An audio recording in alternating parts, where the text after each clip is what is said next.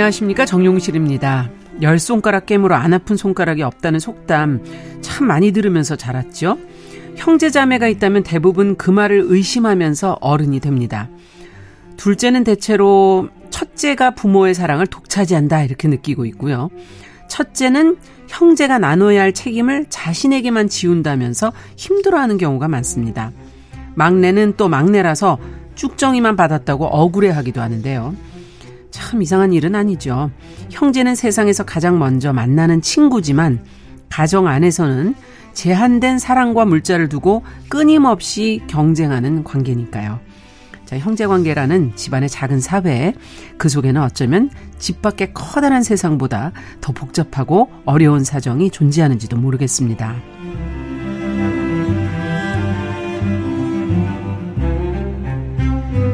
네, 사람의 마음을 들여다보고 길을 찾고 있는 뉴스브런치 부설 심리연구소 뉴부심 2022년 9월 4일 일요일 문을 열어보겠습니다.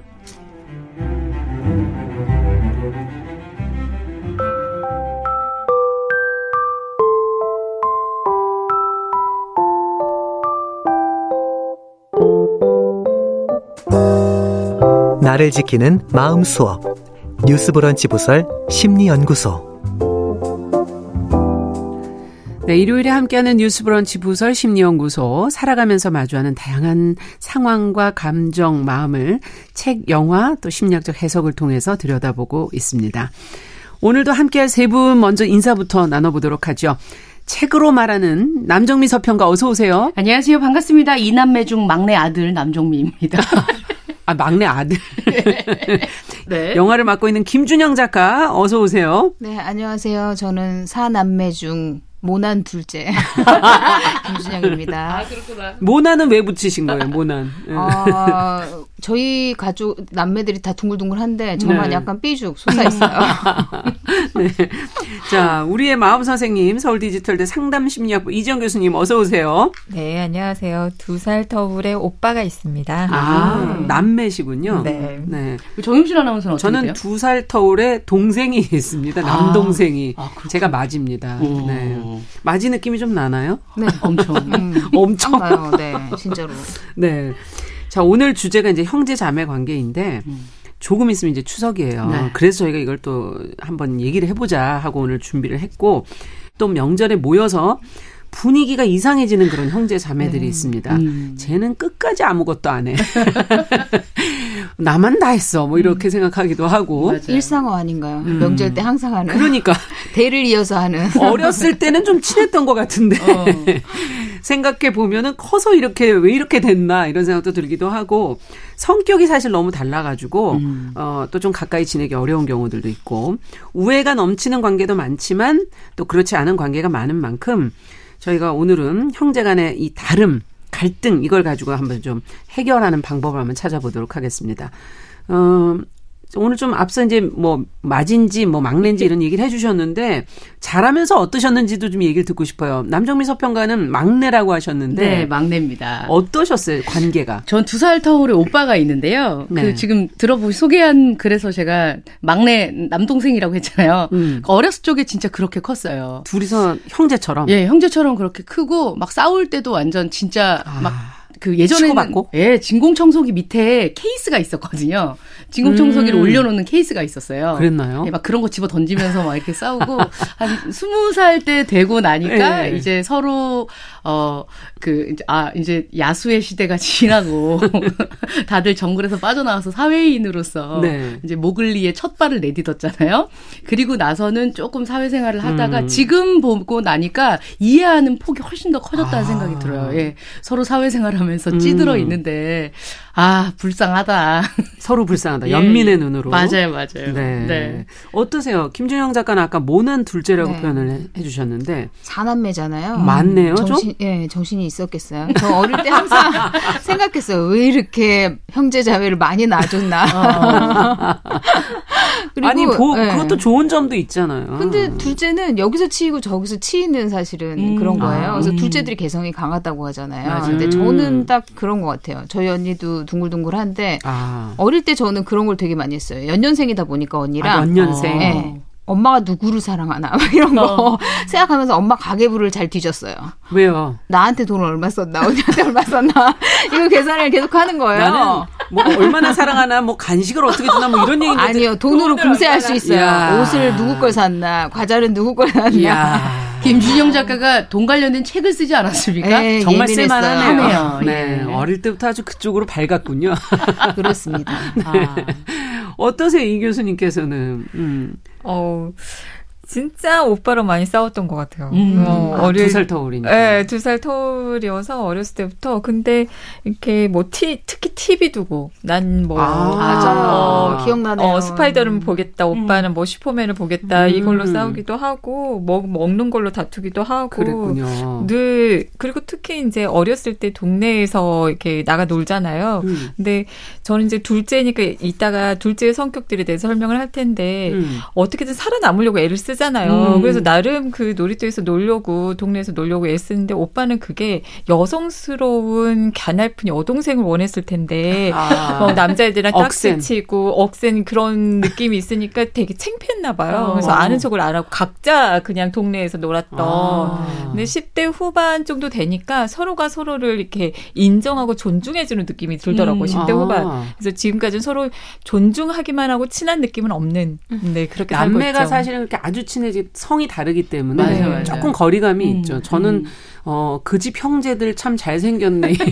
저를 남자인 줄 알고 그렇게 주변에서 얘기해 주셔서 맞은데 제가 성 정체성이 어릴 때 굉장히 남 바지를 늘 입고 다녔고 남동생을 물려줘야 된다고 저를 바지를 항상 그래, 그래. 그럴 때가 있어. 맞아, 맞아. 예전에는 왜. 음. 어려웠기 때문에 네네네. 그랬었고 중학생이 되니까 남동생이 힘이 저보다 세지니까 음. 제가 이제부터는 어떻게 얘를 어 진압을 해야 되나 음. 제가 항상 그거 거- 그 고민을 하면서 힘을 쓰다가 많이 당하기도 하고 음. 예 그랬던 어린 시절이 있었던 것 같아요. 지금 뭐 이제 이- 이제 이성적으로 돌아오셔서 이 교수님께서 어, 이 형제 자매 관계 서로 영향을 주지 않습니까? 네, 엄청 주죠. 형제 자매는 진짜 성장하는 동안 계속 함께 하면서 신체적으로도 접촉을 하고 정서적으로 교감을 나누는 그런 존재인데 무엇보다도 문제가 부모의 관심과 사랑을 맞아요. 나눠 가져야 하는 그런 부분이 있어서 싸우고 갈등하는 존재라고 할 수 있습니다. 음. 그러나 아무래도 이런 과정이 사회적인 상호작용이기 때문에 사회성을 발달 할 수 있는 그런 환경을 어, 만들 수 있는 거죠. 네. 형제자매 역할을 보면 일단 가장 먼저 생긴 친구가 아닐까. 음. 놀이 친구이면서 그렇죠. 또 동시에 동료의 느낌. 저도 그랬던 것 같아요. 아. 오빠랑 그러니까 부모님의 어떤 그런 거에 같이 부모를 상대하는 그런 동료의 그런 음. 느낌도 있고 그리고 또 선생님이자 왜냐면 또 손이 형제가 있으면 동생은 어 엄마가 그 손이 형제에게 어떻게 하느냐를 또 관찰하면서 나의 처신을 그 결정을 하잖아요. 네. 이런 학습의 대상이 되기도 하고 또 부모가 없을 때는 이제 위에 손이 형제가 아래 동생들을 가르치잖아요. 그렇죠. 보호하기도 어떤- 하고. 맞아요. 그런 교육자의 역할을 하기도 하고 음. 또 그렇게 맨날 싸우다가도 또 어느 순간 위험해지거나 또 밖에서 나는 얘를 괴롭혀도 음. 집 밖에서 누군가가 우리 동생을 괴롭히면 또 그거는 안 가만두지. 않는 음. 보호해주는 그런 역할. 그리고 무엇보다도 경쟁자라고 볼 수가 있는 거죠. 그러네요. 예, 부모의 음. 관심, 사랑, 아까 돈, 물질 이런 거를 한정되어 있는데 나눠 가져야 되니까 얼마나 그렇죠. 치열하겠어요. 그 과정에서 열등감, 상처를 아. 어, 정말 필연적으로 경험하게 됩니다. 음. 그리고 이러한 경험이 이후에 또래 관계나 사회적인 관계에 영향을 미치죠. 밖으로 나가서. 네. 근데 갈등이 사실 둘 이상의 그런 관계에서 갈등이 일어나는 거 너무너무 당연한 건데 어떤 문제가 생기냐면 이걸 잘 다루는 게 중요한데 사실 부모님들이 갈등을 다루는 거 아니면 우리 사람들이 갈등을 다루는 게 그렇게 쉽지가 않잖아요. 부모님들이 유발하시지 않습니까? 이 갈등을. 그렇죠. 네. 오히려 비교하시. 맞아요. 네. 다루질 못하고 다들 쌓인 것들이 많이 계시네요. 심리적인 문제가 발생할 수 음. 있습니다. 가장 첫 번째는 바로 열등감, 피해 의식. 아. 정말 필연적인 것 같아요. 공부 잘하는 형에게 또는 운동 잘하는 형에게 또는 그런 잘난 형제에게 열등감을 갖게 됩니다. 또 그런 잘난 형제로 인해서 내가 나는 뭐 별로 한 거 없는 것 같은데 구박받고 억울한 일을 겪는다라는 음. 그런 느낌이 드는 피해 피해 의식을 또 가질 수가 있는 거죠. 문제는 뭐냐면 이것이 이후에 다른 관계들에서도 내가 열등감을 느꼈던 형제와 유사한 성향을 가진 사람이 있잖아요. 네. 그럼 그 사람에게 그 패러다임으로 반응을 하게 되는 거예요. 아. 열등감의 패러다임, 피해 의식의 패러다임. 아. 공부 잘한다고 제가 잘난 척해. 그리고 공부 잘한다고 나를 무시해. 음. 어, 그러면서 적대감까지 갖게 될 수 있죠. 근데 열등감이 어, 나쁜 건 아니잖아요. 왜냐면 그렇죠. 우리 모두가 이런 과정에서 열등감이 있고 그 음. 열등감을 극복하고 나아지고자 해서 그렇죠. 나는 운동을 좀 잘하니까 운동을 더 잘해서 나아지겠어. 어, 나는 뭐 어, 외모는 조금 그렇지만 공부를 잘하니까 음. 공부로서 나는 성취하겠어. 이렇게 성장의 어떤 그런 동력으로 네. 작용하기도 하죠. 그리고 또 이런 잘 다루지를 못하면 형제들이 낮은 자존감을 형성할 수 있습니다. 네. 왜냐하면 이 과정에서 부모의 관심, 사랑, 인정을 충분히 받지 못했다라는 음. 결핍감이 생기게 돼요. 음. 각자가. 그러면서 끊임없이 받고자 하고 채우고자 하는 욕구로 작용을 음. 해서 어, 이 인생에 영향을 미칠 수가 있죠. 두고두고. 네. 또 무엇보다 부모의 사랑을 뺏겼던 경험. 음. 그러니까 예를 들면은 어, 손이 형제라면 동생이 태어나서 내 사랑을 어, 정말 잃었다. 음. 그리고 내가 이거 잘못해서 어, 나를 내 사랑을 철회하고 동생이나 다른 형제에게 사랑을 주었다. 이런 식으로 인식이 되면서 다른 학교, 직장 등 이런 관계들에서도 다른 사람들이 나에게 관심이나 인정을 주나 안 주나 그리고 받지 못하는 것에 대해서 지나치게 예민하게 걱정하고 그렇죠. 불안해할 수 있습니다. 음. 그리고 또 무엇보다 형제 관계에서 이런 세민하고 질투, 갈등이 있잖아요. 그로 인해서 관계 속에서 분노를 폭발할 수가 있어요. 음. 그리고 공격적인 행동이 나올 수도 있고, 근데 문제는 뭐냐면 이게 또 다른 관계로 파생이 돼요. 음. 근데 부모 가 자녀를 통제할수록 더 이렇게 active한 아이들에 대해서 더 통제하고 누르려고 하고. 네. 근데 여러분들 기억하셔야 될 게 뭐냐면 걱정이 돼서 통제를 하거든요. 음. 근데 통제를 하면 할수록 내면의 그런 충동 공격성이 더 더. 밖으로 뛰쳐 음. 나오려고 하면서 커지면서 acting 문 그 문제 행동이 음. 증가할 수가 있습니다. 그럼 그걸 또 이렇게 문제 행동을 보이면 네. 죄책감이 느껴져요. 그러면서 자기를 비난하면서 우울감으로 갈 수 있습니다. 음. 네. 이런 차별 대우 경쟁 이런 상황에서 보이는 여러 문제들이 이후에 이제 학교 적응에도 문제가 생길 수가 있죠. 예를 들면 이런 친구들이 있어요. 음. 부모에게 받지 못한 관심, 인정을 교사에게 음. 받으려고 과도하게 매달리고 음. 그리고 나에게 사랑을 주지 않는 그러한 교사에게 부모에 대한 적개심이 그쪽으로 이어지는 거죠. 이런 알겠어요. 여러 가지 갈등 문제가 발생할 수 그렇군요. 있습니다. 네. 자, 이제 이와 관련해서 이제 저희가 책과 영화 이야기로 좀 들어가 봐야 될 텐데 두 분 어떤 작품을 고르셨어요? 먼저 남정미 서평가께서는 네. 음. 참 보면 살면서 형제 자매끼리 진짜 안 닮았다라는 얘기 듣는 어, 집들이 있을 거예요. 맞아요. 어른들이 그런 얘기 하잖아요. 야, 니들은 한 뱃속에서 나왔는데 어쩜 그렇게 음. 다르냐. 이렇게. 오늘은 정말 많이 다른 세 남매의 이야기를 들여다보도록 하겠습니다. 네. 소설가 전석순 작가의 단편 소설 사라지다 음. 가지고 왔는데요. 엄마의 거취를 두고 세 남매가 모여서 어떻게 해야 할지 이야기하는 과정에서 오늘의 주제가 팍팍 드러나는 소설입니다. 네. 영화는 어떤 걸 볼까요? 네, 영화는 새 자매를 가지고 왔습니다. 음, 얼마 이천- 얼마 안 됐잖아요. 네, 2011년 1월에 개봉했고 이승원 감독의 작품입니다. 배우 문소리 씨, 김선영 씨, 장윤주 씨가 세 자매로 같이 나오거든요. 네. 같이 자랐지만 완전히 확연히 다른 개성을 보이는 세 자매가 어린 시절에 상처를 딛고 일어나는 과정들을 담고 있습니다. 네. 자, 오늘은 영화부터 먼저 좀 가보도록 하죠. 어떤 내용인지 어, 들어가 볼까요? 네. 영화는 흔들리는 흑백 화면으로 시작을 해요. 음. 내복을 입은 두 소녀가 맨발로 어두운 골목을 막 내달려 오거든요. 근데 여기서 궁금증이 생기잖아요. 제목은 세 자매인데 음. 왜 둘인가? 그러네요. 예, 나머지 하나는 어딨나? 누, 대- 그리고 이 흑백의 것은 누구? 누구, 건가? 음. 이런 의문을 던진 채 이번에는 이제 어른이 된 세 자매의 이야기를 시작합니다. 음.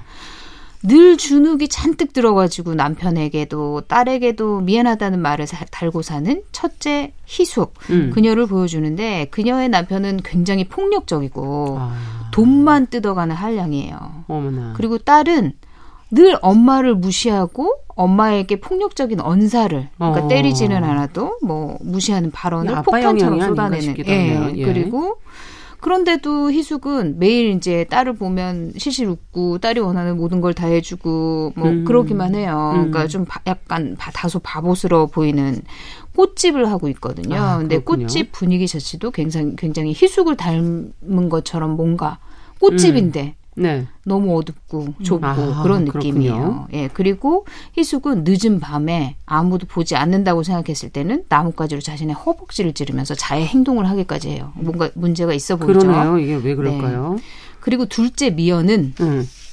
어, 세 자매 중에는 굉장히 잘 살고 있습니다. 음. 잘 사는 것처럼 보여요. 신도시의 넓은 평수의 새 아파트로 이사를 했고 남편은 교수님이에요. 음. 그리고 굉장히 미연에게 잘해주거든요. 그래서 겉으로 보이는 보기는 굉장히? 예. 어, 미연도 단아한 옷차림에 우아하고 똑부러지고 음. 남편도 너무 잘해주고 그리고 뭐 독실한 신앙까지 가지고 아. 교회에서는 이제 성가대 지휘자를 하기도 합니다. 남편이 아내가 미연이. 아내가. 아, 네. 미연이. 음. 그런데 미연의 남편은 그녀가 다니는 교회의 젊은 대학생과 바람을 피우고 있어요. 어머나. 그러니까 완전히 겉으로만 인고 부은 거죠. 음. 그리고 미연 역시 남편이 바람 피운다는 사실을 눈치채요.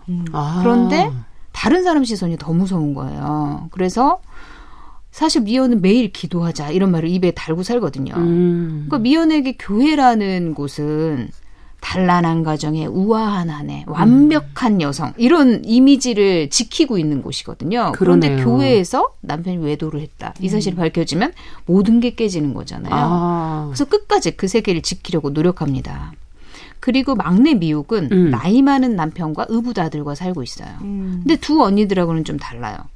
미연이 굉장히 자신의 욕망을 억누르고 사는 완벽해 보이는 음. 여성이라면 미옥은 타인의 시선은 전혀 개의치 않는다는 듯이 늘 술에 취해가지고 막말을 일삼고 자신의 감정대로 행동을 합니다. 그 세자매는 사실 평범해 보이지만 그리고 다 각자 가정을 꾸리고 살지만 정작 자신의 감정은 돌보지 못하는 인물들입니다. 그러네요. 장녀는 아예 감정을 느끼지 못하고 있고 음. 둘째는 남들을 의식하느라 감정을. 꾹꾹 예, 누르기 바쁘고 막내는 폭발하는 감정을 폭발시키는 그 방법밖에는 모르는 거죠. 소화시키지 못하고. 정말 성격이 어떻게 이렇게 세 자매가 다 다를까 이렇게 싶은 생각이 들면서 이들의 관계는 그럼 어떻습니까? 세 자매의 관계는. 근데 관계도 좀 특이한 게 있어요. 음. 첫째 희숙은 동생들한테도 늘 미안하다는 말을 입에 달고 살아요. 동생들한테. 네. 동생들한테도 똑같습니다. 남편과 음. 딸이 하는 것처럼. 근데 미연과 막 그리고 미연하고 막내 미옥과 좀 달리 희숙만 돌림자가 아니잖아요. 첫째가 네. 아 미연, 미옥. 그런데 네, 희숙. 희숙. 어, 이름이 좀 다르네요. 그렇죠. 예. 그러니까 늘 도- 자매들한테도 예의를 차리고 동떨어진 느낌이 있어요. 음. 근데 미연과 미옥의 관계를 보면 사실 자매들은 특유의 이제 스스럼 없는 그런 게 있잖아요. 막말도 서로 하고 음. 막뭐 충고도 맘대로 하고 이런 끈, 스스럼 없음과 약간의 끈끈함이 보이거든요. 네.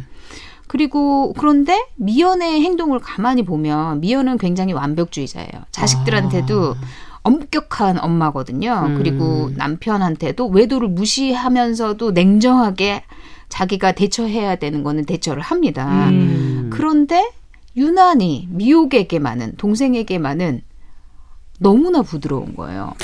동생이 술 취해서 맨날 전화하거든요. 아. 예, 그리고 아무 말이나 막 쏟아내요. 막, 아, 이거 다 기억 안 받아줘요? 나는, 예, 다 받아주고 귀찮아는 해요. 그런데 음. 진짜 화가 머리 끝까지 치밀어도 절대 화내지 않고 마음을 다, 다스리면서 아, 괜찮다, 괜찮다 이러면서 엄마 같으네요. 네, 좀. 그렇죠. 네. 보살피고 엄마처럼 챙깁니다. 그리고 음. 미옥이 미옥은 맨날 뭔가 기억 안 난다고, 그러니까 뭔가 기억이 희미하다 이러면서 막 계속 이 식당 기억나? 막 이런 얘기를 계속 하거든요. 음. 그런데 그것도 끝끝내 생각해 보려고 미연은 애써 음. 노력해요. 그냥 넘어가도 될 일을. 예, 그러니까 완전히 그 미연의 모습을 보면은 정말 미옥의 보호자처럼 뭔가를 챙겨야. 한다는 그런 느낌이 보입니다.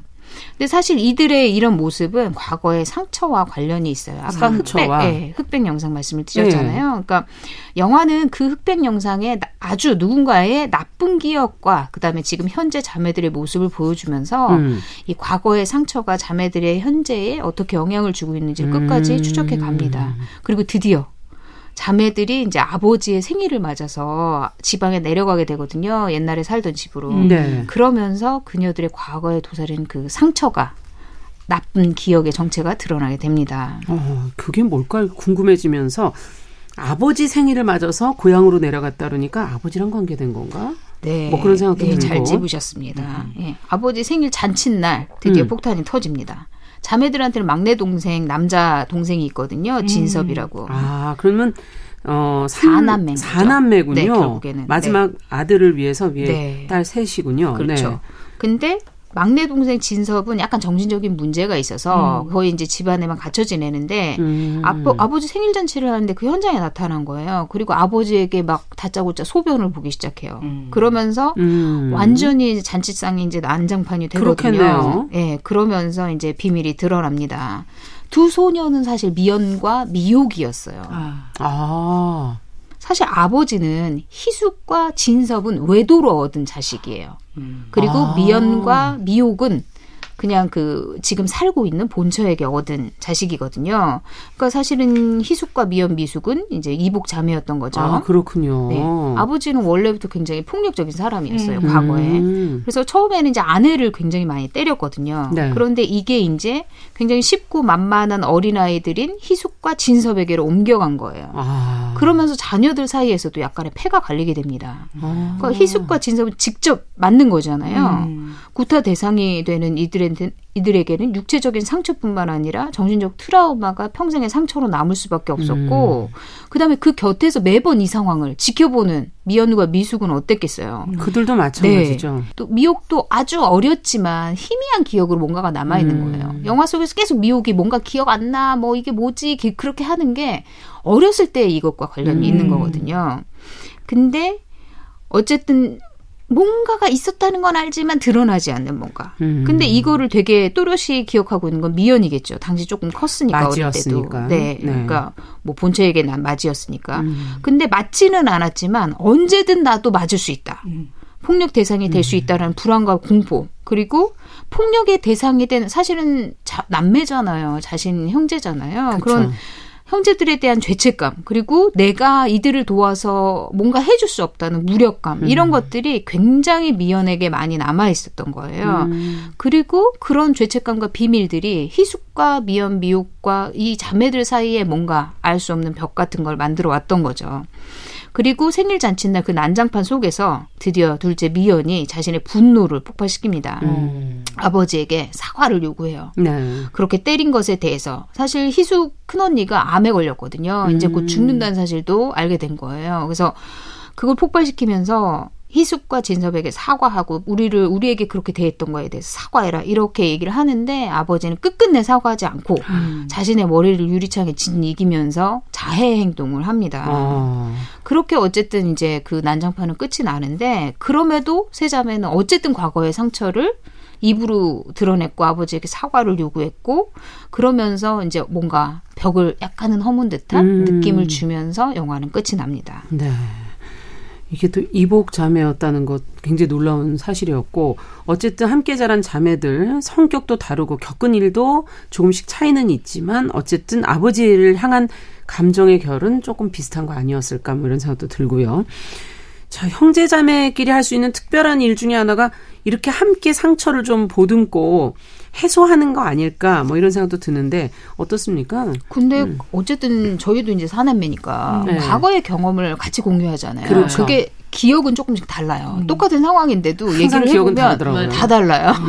그 상황에 대해서. 네. 그런데 그럼에도 불구하고 과거의 뭐 아픈 상처나 이런 것들은 얘기를 함으로써 서로 치유되는 게 있는 것 같아요. 음, 근데 이들도 어쨌든 드러내고 얘기를 하면서 조금의 그렇죠. 치유를 네. 얻은 것 같은 느낌이거든요. 네. 맞아요. 상처받은 사람들은 진짜 그 상처를 알아주기를 원하고 또 사과받기를 원하는데 실제로 가정 안에서 아버지 같은 분께서 알코올 중독으로 인한 또 폭력을 그 하면은 정말 전 가족의 상처를 굉장히 그렇죠. 받거든요. 음. 일단 그 와이프 어머니도 폭력의 대상이었고 음. 동시에 어머니가 이 아이들을 또 지켜주지 못했잖아요. 어, 아이들 죄책감이 있으시네요. 네, 죄책감도 음. 있고 또 어, 자녀들은요 자신을 아무리 자신에게 잘해줘도 폭력을 지켜주지 못 한 그런 음. 부모 한쪽 부모에 대한 분노가 같이 존재를 합니다. 아. 폭력의 대상에 대해서도 격한 분노지만 그 옆에 자신에게 어 했지만 그렇게 무력하게 보호해 주지 못했던 부모에 아. 대해서도 강한 분노를 가지고 있어요. 그렇군요. 네. 그래서 이들 모두가 이 엄마에 대해서도 어, 분노가 가지고 음. 있는 거죠. 그리고 첫째 딸은 무엇보다 진짜 자신을 아무도 보여주지 못한 것에 대한 그런 무력감 그리고 여러 그래서 가지 자꾸 미안하다. 맞아요. 네. 그리고 죄 책감, 또 수치심, 그리고 그런 공격성, 그런 내면의 죄책감과 분노로 인해서 자해로 이런 음. 공격을 분출을 하기도 하고, 어, 요런 여러 가지, 특히 또 셋째 딸이 주목할 만한데, 그런 폭력으로 인해서 안에 내적으로 분노가 자리 잡잖아요. 네. 그럼 그거 이제 공격성으로 어, 자리를 잡고 음. 이것이 이제 어, 조절되지 않는 폭발로 이어질 수가 있는데 이 셋째 딸 같은 경우가 이런 분노에 휘둘려지는 폭발을 음. 계속하는 그런 양상으로 나타나죠. 네. 그리고 막내 아들은 정말 희생양이 되어버려서 어, 너무 가슴 아프잖아요. 어릴 때부터 음. 맞아요. 아무 잘못도 없이 계속 매를 맞는다는 게 그러니까요. 그래서 그걸 버텨내지 못하는 거죠. 그런 내가 아이들이기 때문에 더 예, 그렇죠. 감당이 안 되기 때문에 음. 현실 그런 어, 지각력이 또 부족하고 흔들리면서 어, 정신적인 문제를 갖게 될 수 있는 겁니다. 네. 자, 지금 이제 문제가 조금 드러나기 시작하고 있고 형제 자매 간의 갈등 이제 어떻게 나중에 또 치유하게 될지도 곰곰이 좀 생각해 보면서 잠시 음악 한 곡 듣고 가죠. 영화 세자매 엔딩 크레딧에 흘렀던 노래인데요. 이소라가 부릅니다. 사랑이 아니라 말하지 말아요.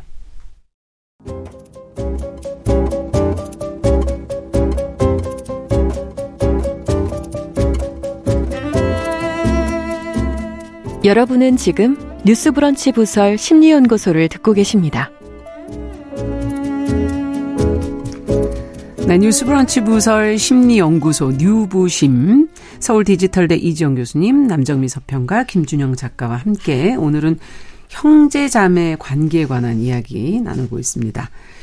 자, 이제는 책을 좀 열어보죠. 네. 네, 전성순 작가의 소설 사라지다 어떤 내용입니까? 네, 이 내용은 이 책은 이제 엄마의 거취를 두고 세 남매가 모여서 의견을 내는 장면에서부터 시작을 합니다. 네. 지금 엄마는 돌아가신 상황입니다. 어. 그래서 묘자리를 아버지 옆에 묘를 써서 묻어야 할지 아니면 아버지와 같이 합장을 해야 할지 음. 어떻게 해야 할지 이 세 남매가 모여서 의견을 내고 있는 장면으로 시작하는데요. 결국은 엄마가 원하는 대로 하자라는 대로 의견을 모았는데 음. 그러면 우리 엄마는 어떤 걸 원하냐? 아. 돌아가신 엄마가 말을 해줄 리는 없죠. 그렇죠. 이 세 남매가 각자의 기억에 의존해서 엄마가 어떤 사람인지 생각을 해내야 합니다. 음. 근데 문제는 아까 준영 작가 말씀하신 것처럼 세 사람이 떠올리는 엄마의 모습이 저마다 다 다르다는 겁니다. 네. 한 뱃속에서 나온 형제인데 이 세 남매의 기억이 모두 다르다. 그래서 회의가 끝이 안 납니다. 그 엄마 그랬는데 아닌데 막 이러면서 야 너 잘못 알았는데 네. 이러면서 커피 잔을 들었다 놓았다 뜨거웠던 그 커피가 계속 식어만 가고 근데 그 커피 안 커피 잔에 들어있는 음. 커피가 줄지는 않아요. 사람들이 아. 할 말이 없을 때마다 마셔야 되는데. 예, 입을 댔다가 뗐다가 음. 계속해서 엄마가 내가 아는 엄마가 용실이가 아는 엄마가 아니고 아니구나. 준영이가 아는 엄마가 음. 아니고 지영이가 아는 엄마가 아니었습니다. 야, 어떻게 그러면 다르다는 얘기인가요? 좀 구체적으로 들어가 보죠. 네. 먼저 남동생은 아버지가 돌아가신 뒤에도 엄마는 아빠랑 같이 살던 그 집에 아버지 돌아가신 후에도 혼자 사셨으니까 아버지를 되게 그리워했었던 거야. 음. 그렇게 해석을 하면서 아버지 옆에 모셔야 한다고 음. 얘기를 합니다. 어, 반면에 언니는 엄마가 아버지를 그리워했다고 아니거든 사이가 안 좋았거든 이렇게 음. 기억을 합니다. 나는 언니의 말에도 남동생의 말에도 선뜻 동의하지 못합니다. 아, 그러면 주인공은 둘째군요. 어, 예, 그렇습니다. 네. 네. 주인공은 지금 이제 신문에다가 사진을 기고하고 있는 사진 작가로 사진 활동을 작가. 하고 있는데요. 네. 어, 이 지금 얘기하는 걸 보면 남동생은 음. 돈을 아끼려고 하고 있어요. 아. 네. 이제 뭐 다시 옆에 있는 땅을 파서 하려고 하면 갑자기 어이가 없네요. 네. 그러니까 이게 지금 생각하는 게 완전 다른 다른, 거군요. 거예요. 네. 사실 아빠가 돌아가시고 나서 음. 자식들이 모시려고 했을 때도 그 큰 소리 한 번 안 내던 엄마는 야 됐다 나 좀 그냥 내버려 둬라 내가 언제 내 마음대로 한적 있었냐? 어, 그냥 내버려 둬. 이러면서 딸만 알 수 있는, 둘째 딸, 음. 주인공만 알 수 있는 목소리로 누구도 다 싫다.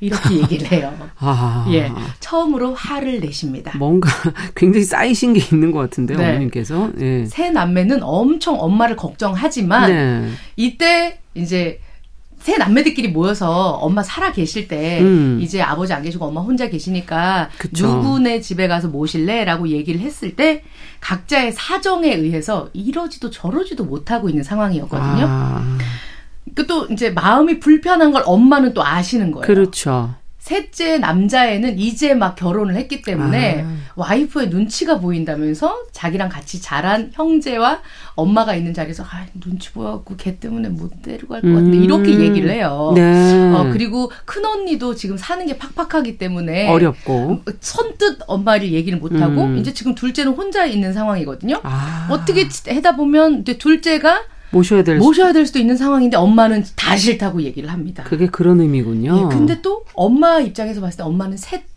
자식을 다 이해하고 있는지도 몰라요. 그러네요. 예. 음. 세 남매는 엄마를 엄청 걱정하지만 엄마의 사정은 다 모르는 건 마찬가지입니다. 음. 사실 세 남매가 알지 못하는 것이 있습니다. 엄마는 정작 아버지가 돌아가시고 나서 엄청 놀러를 다니세요. 왜 이렇게 웃으세요, 교수님? 네. 마음에 묻혀있던 뭐, 뭐가 아니, 터진 것 같아요. 아, 저, 저희 아버지 돌아가셨거든요. 네. 그래서 저희 엄마를 보고 있는 것 같아서 음. 너무 상황들이 다. 네, 그 세대들은 사실은 아버님 계시면은 못 다니시죠. 그렇죠. 그래서 아, 돌아가셨을 때 엄청 그리워하셨어요. 네, 그러나 그렇지만 돌- 엄청 즐겁게 노셨어요. 그러니까. 자유를 만끽하고. 맞아요. 여기에 나오는 예 그 엄마도 놀러를 엄청 다니세요. 야. 예, 친구들과 만나시기도 하고요. 여행도 다니고. 못 해보신 거니까. 네, 음. 사실 이렇게 이제 음. 세 남매가 회의를 하게 된 것도 엄마가 갑작스럽게 교통사고로 돌아가셨기 아, 때문에 회의를 하게 된 그랬군요. 건데요. 엄마가 동물원을 갔다가 동물원 앞 사거리에서 교통사고 나서 돌아가시게 된 겁니다. 어. 그런데 셋이 굉장히 의아해합니다. 음. 아니 엄마가 동물원에 왜 가? 음. 그쵸? 어 자신들이 생각했을 때 아니 엄마가 엄마라고 아- 가면 안 되냐? 예, 갑자기 그- 제가 그 얘기가 하고 싶네요. 근데 자기네들이 봤을 음. 때는 그게 전혀 엄마가 갈 동선이 아. 아. 니었거든요 어, 그때 이제 요거를 보면서 막내 아들 놈은 음. 거봐 엄마 동물원 가신 거 보면 한 쌍 보는 걸 좋아하시는 거야. 그래- 모두 자기에게다 갖다 붙이네요. 그렇게 갖다 붙여요. 네. 그래서 아, 엄마는 아빠랑 같이 있는 걸 좋아하니까 음. 그냥 같이 합장해. 음. 이런 식으로 해석을 합니다. 자 이렇게 되면 갈등이 표면화 되겠네요. 예, 아무래도. 그렇습니다. 이제 음. 그 계속해서 결론은 나지 않고 셋 다 엄마에 대해서 아는 게 하나도 없다는 것이 음. 다음에 봐 다음에 봐 하면서 만남의 횟수를 늘리게 됩니다. 이제 남매는 슬슬 화가 납니다. 그러니까요. 같이 자라면서 너무 서로를 잘 아니까 성격이며 뭐며 공격할 것들이 너무 많아지는 맞아요. 거예요. 가까워서. 예. 네. 그래서 이제 남동생이 남동생은 여기서 회의할 때 집에서 회의할 때는 음. 이불 속에 누워서 막 얘기하고 하거든요. 막내라. 네. 예. 아왜 빤히 보이는 엄마 마음을 그렇게들 모르냐 어, 누나들은 그야말로 뭐 너는 음. 엄마 속내도 모르고 어? 야, 너 엄마가 좋아하는 게 뭔지도 모르지? 하긴, 그러니까 때마다 사들고 오는 게 그 모양이지. 뭐, 누나, 사사건건 가르치려고 들지 좀 마, 어? 진짜 그런 누나는 엄마한테 얼마나, 뭐, 얼마나 잘했는데? 얼마나, 얼마나 많이 알고 있는데? 그러면 이제 큰 누나가 얘기를 해요. 엄마 당뇨 있는 거 알고 있었냐, 너? 어? 몰랐지? 그러니까 그렇게 달다구리한 거 맨날 그딴 거나 사오지, 어? 음. 그러니까 남동생은 여기서 화가 납니다. 내 나이가 올해 몇인 줄 알아? 어? 어따 대고 자꾸 애 취급이야? 엄마 절약하는 거 좋아했잖아. 어? 괜히 따로 자리 만들어서 돈 드느니 같이 해서 그냥 돈 아끼는 게 엄마의 생각이었을 거야. 라고 이제 아. 자기가 보는 시각대로 엄마를 해석하기 시작하면서 그러네요. 얘기가 흘러가요. 그래도 이제 큰 언니는, 큰 언니는 삶을 살고 있는 사람이기 음. 때문에 절약? 야, 뭐 그게 좋아서 그렇게 절약을 했겠냐? 어? 이제 남동생은 또 이걸 또 다르게 해석해요. 음. 엄마는 물건 살 때도 한 맨날 붙어 있는 거 하나도 붙어 있는 거 샀잖아. 원 플러스 원? 예. 네. 어, 그만큼 엄마가 둘이 붙어 있었던 걸 좋아했다는 거야. 오늘 주제가 유머인가요? 너무 웃긴데. 아니 근데 이건 좀 어이는 없네요. 계속 갖다 그러니까. 붙여요. 네. 예. 저는 너무 익숙한데. 어, 저희도 자주 이래요. 어. 예, 서로 어. 다 다른 얘기를 해요. 어. 예. 하나의 주제인데 네. 음, 맞습니다. 같이 엄마는 원 플러스 원 붙어 있을 때 좋아했다고. 음. 그거는 싸니까 그렇게 샀던 거고 원 플러스 원으로 동생이랑 언니가 이렇게 언성 높아지면서 볼성사나운 다툼으로 번지기 전에 나는 요거를 이제 보고 있으면서 아. 말려야겠다 생각하는데 이 불똥이 나한테 튑니다. 가만히 있었는데. 가만히 있었는데 어, 큰 언니가 얘기를 해요. 그리고 아 영정 사진 찍으려고 보니까 쓸만한 게 없더라. 야, 너는 어 사진 찍는다는 애가 엄마 사진 찍어줄 생각은 안 하고 있었냐? 요만큼도 없었냐? 네. 동생인 와. 내가 가만히 있을 수 없죠. 네. 그러는 언니는 국문과 나왔으면서 엄마한테 편지 한 통 쓸 생각 안 했어? 이렇게 야. 얘기를 해요. 이제 그러면서 언니들이 합동으로 동생을 공격하기 시작합니다. 음. 너는 너도 그래. 옷 장사한다고 야금야금 말아먹는 동안에도 엄마한테 티셔츠 한 장 내민 적 있어? 그리고 목도 안 좋은 자리에다가 기아이 카페를 차리겠다고 어? 애명 걸면 장사하면서 커피 한 잔 내준 적 있어? 아이고 급할 때마다 불러들여 갖고 설거지나 청소하시게나 하고 어? 이야. 우리가 서, 서로의 모습이 너무 적나라하게 다 네. 드러나네요. 근데 사실 지금 음. 뭐 육아 도와주시는 엄마들도 맞아요. 그렇고 이렇게 얘기 들어보면 음. 틀린 말이 하나도 없습니다. 음. 사진 작가인 나는 지금 사라지는 것들에 대한 사진을 남기는 프로젝트를 선배와 진행을 하고 있거든요. 아.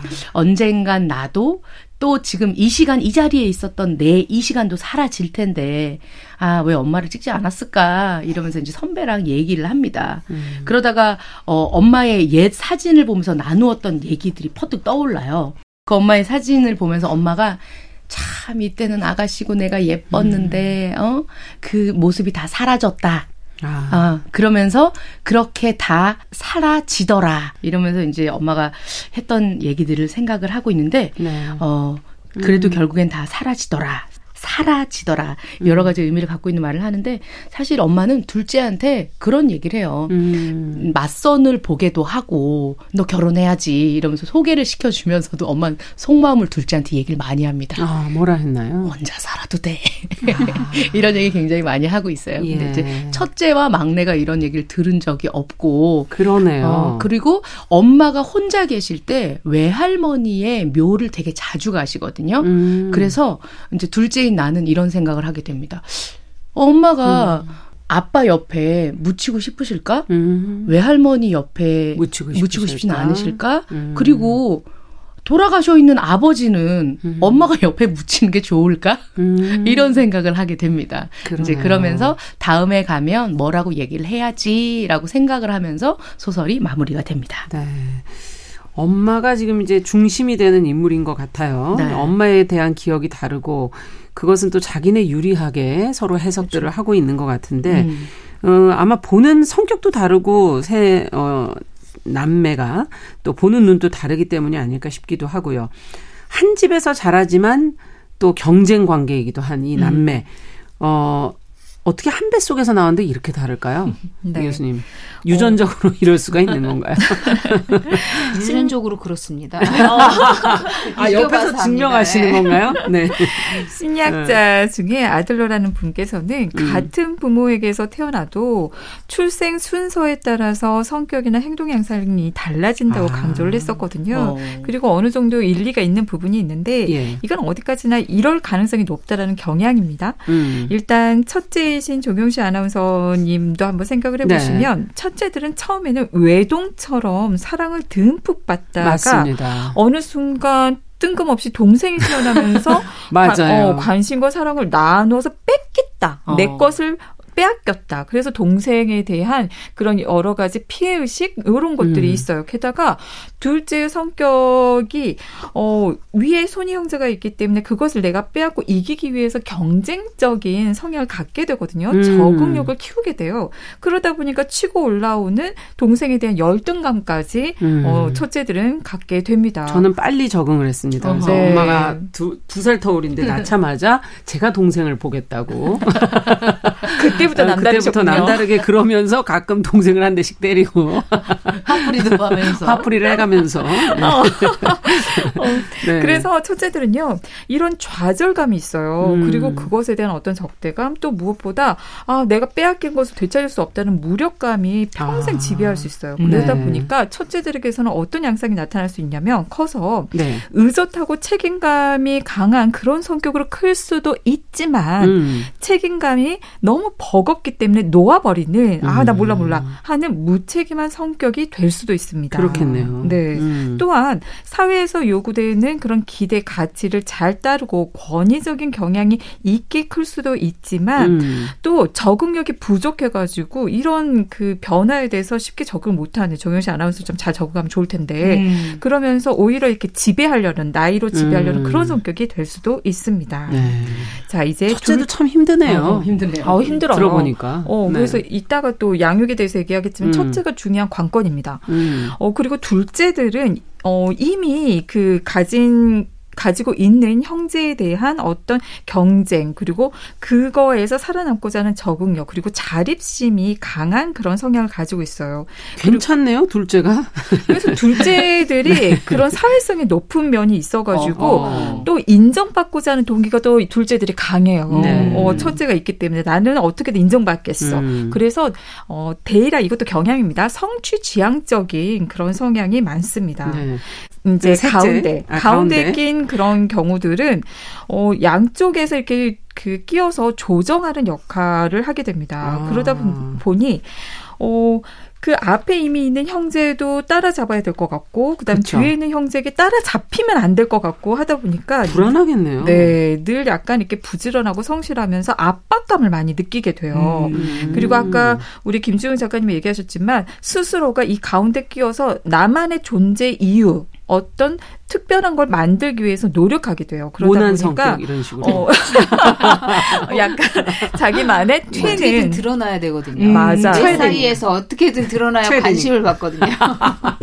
그렇군요. 그렇죠. 상당한 전략이네요, 그것도. 네, 그런 네. 개성 전략을 갖게 음. 되는 거죠. 그리고 막내 같은 경우에는 가족이 별로 기대를 하지 않잖아요. 그러면서 관심은 또 많이 주고 음. 돌, 또 서로들을 굉장히 돌봐주고. 편하고 좋은 거 아닌가요? 진짜 막내들은 음. 그런 경향이 있죠. 그래서 어 과도하게 그러다 보니 의존적인 성향으로 클 수도 있어요. 음. 응성빠지나 또 그 집안에 어떤 그 폭력이라든지 알코올 이런 문제가 있었을 때 항상 막내들이 귀염둥이 역할을 해요. 음. 어두운 분위기에서 아. 뭔가 이거를 어, 헤쳐나가는? 네, 헤쳐나가는 어떤 이렇게 재롱을 피운다거나 어. 그런 또 역할을 스스로가 담당하게 됩니다. 음. 그리고 외동 같은 경우에는 경쟁 지금 정말 많죠, 외동이. 네, 음. 경쟁할 대상이 없어서 덜 경쟁적인 성향이 있어요. 아. 그러나 관심을 독차지하면서 그 살아왔기 때문에 자신에 대해서 중요하다라는 어 그리고 자 신이 관심을 받아야 한다는 그런 생각이 있는 거죠. 어. 그래서 관심 받지 못하는 상황에 대해서 불편해하는 면이 있습니다. 근데 문제는 뭐냐면 그러면 그 관심을 얻기 위해서 좀 뭔가를 해야 될 텐데 평생 경쟁하고 투쟁해본 경험이 부족하다 음, 보니까 그냥 내가 뭔가를 위해서 관심을 얻기보다는 스스로가 뒤로 물러나서 약간 소심하고 의존적인 성향을 음. 보일 수가 있습니다. 음. 네. 그리고 여자 형제들 중에 외동인 경우에는 약간 그 여성적인 성향 을 보이기도 하고 또, 아, 나는 남자야! 라고 해서 과하게 남성성을 음. 드러내기도 하고, 하고 요. 또 남자 형제들 중에서 외동딸도 마찬가지로 남성적이기도 하지만 또 지나치게 여성적인 성향을 드러내기도 합니다. 네, 그렇군요. 어쨌든 이 갈등이 많이 생긴다는 걸 앞서도 저희가 이제 계속 얘기를 했었는데, 어, 어떻게 해결을 해야 될까요? 이런 형제 간의 갈등. 어떻게 생각하세요, 두 분은? 어, 저는 음. 참 중요한 것은 음. 형제 자매가 고만고만하게 잘 살면 음. 괜찮은데 네. 이게 너무 갭 차이가 커버리면 예. 그것도 얘기를 할 때 끼워주지 아. 않게 되는 듯 하더라고요. 아, 경제적인 조건들. 네네. 음, 어떠세요? 그렇죠. 필요할 것 같아요. 음. 과하게 칭찬하고. 사실은 뭐 재산 이런 문제뿐만 아니고 그냥 소소하게 가족 여- 여행을 간다. 이래도 음. 누군가 하나가 일을 몰빵으로 맞아, 마련이거든요. 맞아. 총대를 매야 되죠. 그렇죠. 음. 총대를 메고 근데 이제 그거에 대해서 형제 자매들이 이제 그 사사건건 걸고 넘어지기 시작하면 그게 다툼이 되는 거예요. 맞아, 그러니까 맞아. 어쨌든 총대를 맨 사람을 적극 밀어주든지. 전적으로 지지하고 음. 뭐 그러니까 작은 일은 네가 넘어가고. 그렇죠. 그러니까 나중에 이제 돈 분배를 하는 문제까지도 이게 문제가 되려면 될 수 있거든요. 음. 그러니까 이게 비용 문제가 발생을 하니까 저희도 누군가 하나가 막 거기서 막 문제 제기를 하고 이러면 항상 문제가 되더라고요. 그게 그래요. 갈등을 일으켜요. 그냥 네. 웬만한 건 넘어가고 잘했다 잘했다 과하게 칭찬하고 맞아, 맞아. 지지해주고 이런 것들이 서로 필요한 것 같아요. 네. 이 교수님께서 여기서 조언을 좀 해주셔야겠는데 이런 갈등을 해결하는 방법 네. 있을까요? 네. 정말 하, 해드리고 싶은 얘기는 굉장히 많지만 그냥 음. 중요한 것만 핵심을 드리면 음. 비교하지 말 것. 음. 아. 비교가 두, 그 둘이든 셋이든 그 형제들의 자존감을 낮추고 열등감을 일으키고 네. 그리고 죄책감을 만듭니다. 아, 내가 공부 잘해서 동생 힘들구나. 내가 예뻐서 다른 친구들이 날 불편해. 오히려 그럴 수 있어요. 네. 그러니까 피차 간에 네. 서로가 어떤 열등감, 죄책감을 음. 갖게 된다는 거죠. 음. 차별 대우 안 됩니다. 음. 근데 어, 모두 그 형제들의 기질 재능이 다르기 때문에 그러니까요. 다르게 대할 수밖에 없거든요. 맞아요. 그건 어찌 보면 내추럴한 건데 지나칠 경우에는 그걸로 인한 부당함, 적대감, 폭력, 음. 애정 결핍으로 이어질 수 있는 거죠. 또 비일관단 비일관된 태도 안 됩니다. 음. 일관된- 어렵네요. 어렵네요. 맞아요. 네. 일관된 태도가 굉장히 중요한데 음. 실제로 보면은요 부모와 자녀 간의 상호 작용 의 그런 행동 패턴이 뭐 형제 관계나 또래 관계로 이어지는 경우가 굉장히 음. 많아요. 어, 저 모습 엄마가 음. 아이에게. 그래서 우리의 부모의 태도가 중요한 거죠. 그러면 어떻게 할 것이냐? 갈등이 발생을 할 때 즉각적이고 직접적으로 개입하기보다는요. 네. 좀 뒤로 물러나서 그 갈등을 해결하는데 도움이 되는 그런 어, 가족이나 사회의 규칙들을 설명해주고 갈등을 해결하는 방법을 제시해주는 것이 아. 바람 직합니다. 네. 그리고 이런 규칙 같은 경우에는 명확한 규범을 가족 안에서 세워놓는 것이 굉장히 좋고요. 음. 그에 따라서 일관성 있게 대하고 중재하는 것이 필요하죠. 네. 그리고 또 자녀들이 갈등이 일어났을 때에는 먼저 그 일어난 일에 대해서 각자의 목소리로 상황을 들어보는 것이 좋습니다. 음. 자, 첫째 얘기해보고, 그럼 둘째가 막 개입하려고 하잖아요. 잠깐. 그리고 또 둘째 얘기해보고, 첫째 개입. 그렇죠. 어, 이렇게 각자 충분히 자기 입장을 얘기할 수 있게 하고요. 음. 그래서 갈등 의 쟁점을 파악하는 것이 필요합니다. 그리고 그 쟁점에 초점을 맞추어서 서로 입장이 어떻게 다른지 음. 그리고 서로 만족할 수 있는 적당한 합의점이 무엇인지를 머리 맞대고 타협하고 중재하고 협성하고 음. 협동해가지고 찾아가는 그 과정이 중요하죠. 그러네요. 근데 여기에서 자칫 우리가 쟁점을 파악해야 되는데 쟁점 이외에 야 너 평소에 나한테 대들잖아. 아까도 보면 소설에서도 음, 어너 근데. 사진을 왜 영정사를 왜 안 찍었어? 네. 이런 식으로 쟁점이 아닌 문제를 끌어들이게 되면 문제가 일파만파 안 좋게 갈등이 되는 거죠. 음. 그리고 갈 감정과 행동을 분리해서 개입하는 것이 필요합니다. 음. 감정을 느끼는 것과 느낀 감정에 반응해서 어떻게 행동하느냐는 별개거든요. 느낀 감정은 모두 그럴만하기 때문에 음. 먼저 자녀의 그 감정에 대해서 충분히 공감해 주시고 그런 다음에 음. 행동에 대해서 함께 머리 맞대고 판단하는 과정에 들어가야 해요. 너가 원하는 것이 무엇인지를 파악해서 그 이 행동이 그것을 얻는데 도움이 되었는지 네. 어떻게 행동하는 것이 최선의 방법일지를 의논해 가고 선택하고 결과에 책임지는 그런 과정을 해보는 것이 필요하겠습니다. 네. 참 오늘 얘기 나누시면서 든 생각 깨달은 게 있다면 한 마디씩. 어, 부모님의 역할이 형제자매들이. 역- 어, 엄청 큰 영향을 끼치는구나 하는 음. 생각이 드네요. 음, 어떠셨어요? 음. 옛날 생각이 새록새록 나네요. 네. 그 한마디로, 네. 네, 일갈하셨고, 네. 어, 저는 첫째가 이렇게 힘든지를 몰랐네요. 음. 어, 여러 가지로 각자의 위치에서 서로 또 어떻게, 어, 갈등을 해결해 가야 될지 오늘 조언이 좀 도움이 됐으면 좋겠습니다. 자, 뉴스 브런치 부설 심리연구소 이제 문을 닫을 시간이고요. 오늘은 영화 세자매, 또 작가 전석순의 소설 사라지다 두 작품과 또 심리학적 분석을 통해서 형제자매의 관계, 서로의 갈등, 차이 이것을 어떻게 풀어야 될지를 같이 고민해 봤습니다. 뉴부심의 김준영 작가, 남정미 서평가, 서울 디지털대학 이지영 교수님 세 분과 함께했습니다. 말씀 잘 들었습니다. 감사합니다. 고맙습니다. 자, 정용실의 뉴스 브런치 부설 심리연구소 뉴부심 일요일 11시 5분에 다시 찾아뵙겠습니다. 안녕히 계십시오.